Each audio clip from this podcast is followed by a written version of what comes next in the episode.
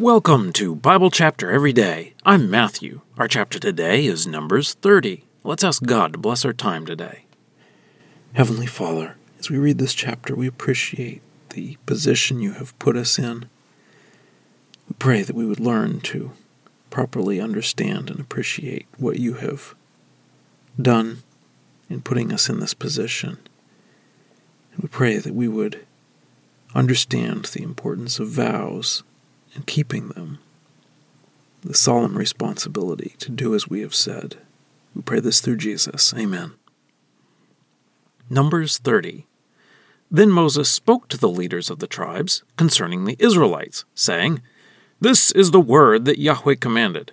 If a man makes a vow for Yahweh or swears an oath with a binding pledge on himself, he must not render his word invalid.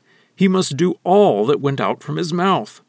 If a woman makes a vow to Yahweh, and she binds a pledge on herself in her father's house in your childhood, but if her father hears her vow or her pledge that she bound on herself and says nothing to her, then all her vows will stand, and every pledge that she binds on her life will stand.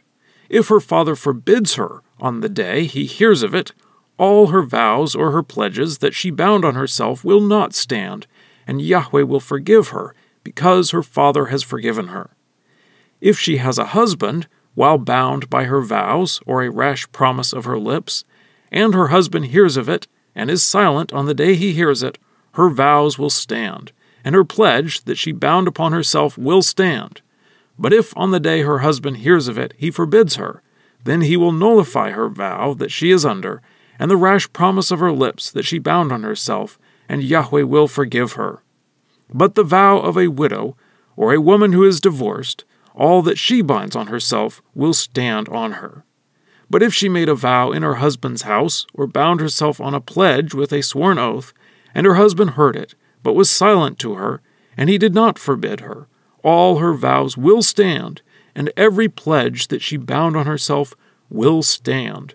But if her husband nullified them on the day he hears them, all her vows, going out of her lips concerning her vows, or the pledge on herself, will not stand. Her husband has nullified them, and Yahweh will forgive her. Any vow and any sworn oath of a pledge to inflict on herself, her husband can confirm it, or her husband can nullify it.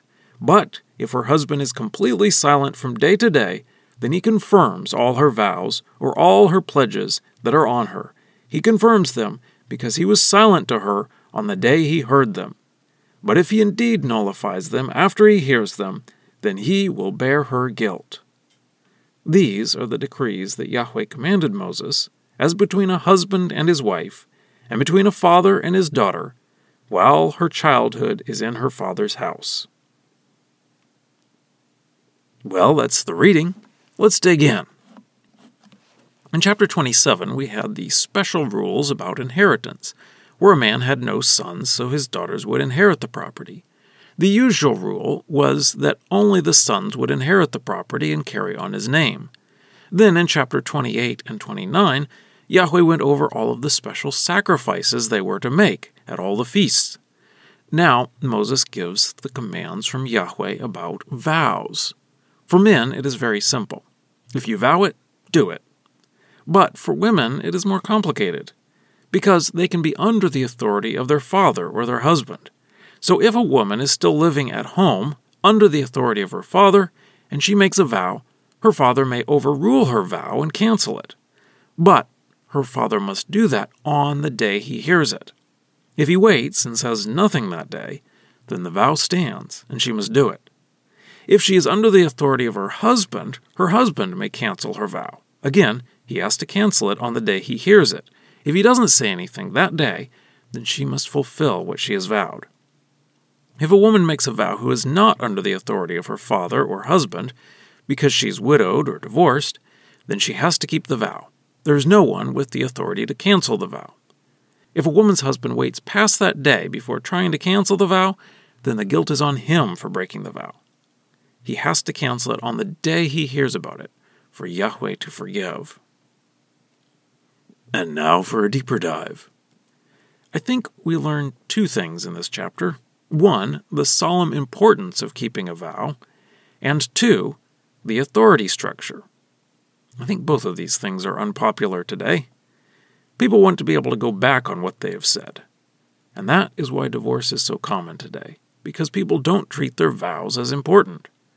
The marriage vow is the one we know about commonly, but I think we are aware of people making promises to God in other aspects as well. I heard the story about one man who went to church one time in his life. He was out in the woods looking for someone who was lost, and he promised God that if he could find this person alive, he would come to church the next Sunday. He did find the person alive, and he feared God enough to keep the vow, and he came to church the next Sunday. That may be the only time he has ever come to church on a Sunday, but he realized that you must keep your vows to God. A former boss told this story one time about how his car was sliding down an icy hill, and he started making promises to God if God would save him from this situation. Well, the car straightened out without any harm. And then he said, God knew I didn't mean it. Wow. I would not want to be him when he meets God. I met a woman one time who told me that when she was a girl, she had vowed to God that she would not eat dessert again. She was asking if she really had to keep that vow. Well, I asked her if her father had forbidden it when he heard about it, she said no, he didn't stop it. Well, I suggested she should keep the vow then. That is hard, because dessert is yummy. But it was a vow to God. And every time she wants to eat dessert and doesn't eat it, she is glorifying God. Now, the second thing, the authority structure. This authority structure was set up in the Garden of Eden when God made the man first and then the woman.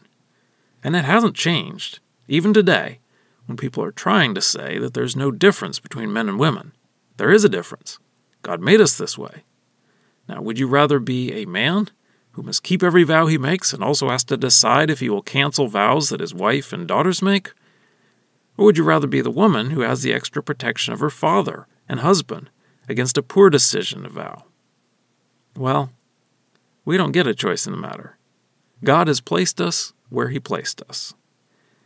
But, in a way, we are all the woman, because, as God's people, we are the bride of Christ.